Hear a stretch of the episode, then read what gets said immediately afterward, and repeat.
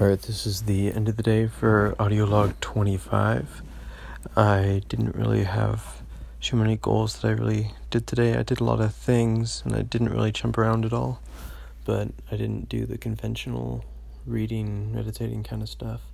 What I did do was focus on writing and writing ideas, so I felt that was productive in, in and of itself. Um, Haunted was just like, ah, it's made me uncomfortable, so I'm gonna put that off for a little bit. Tomorrow, I'm going to Worlds of Fun. I'm actually leaving in less than. F- well, I'm going to be waking up in actually about five hours exactly.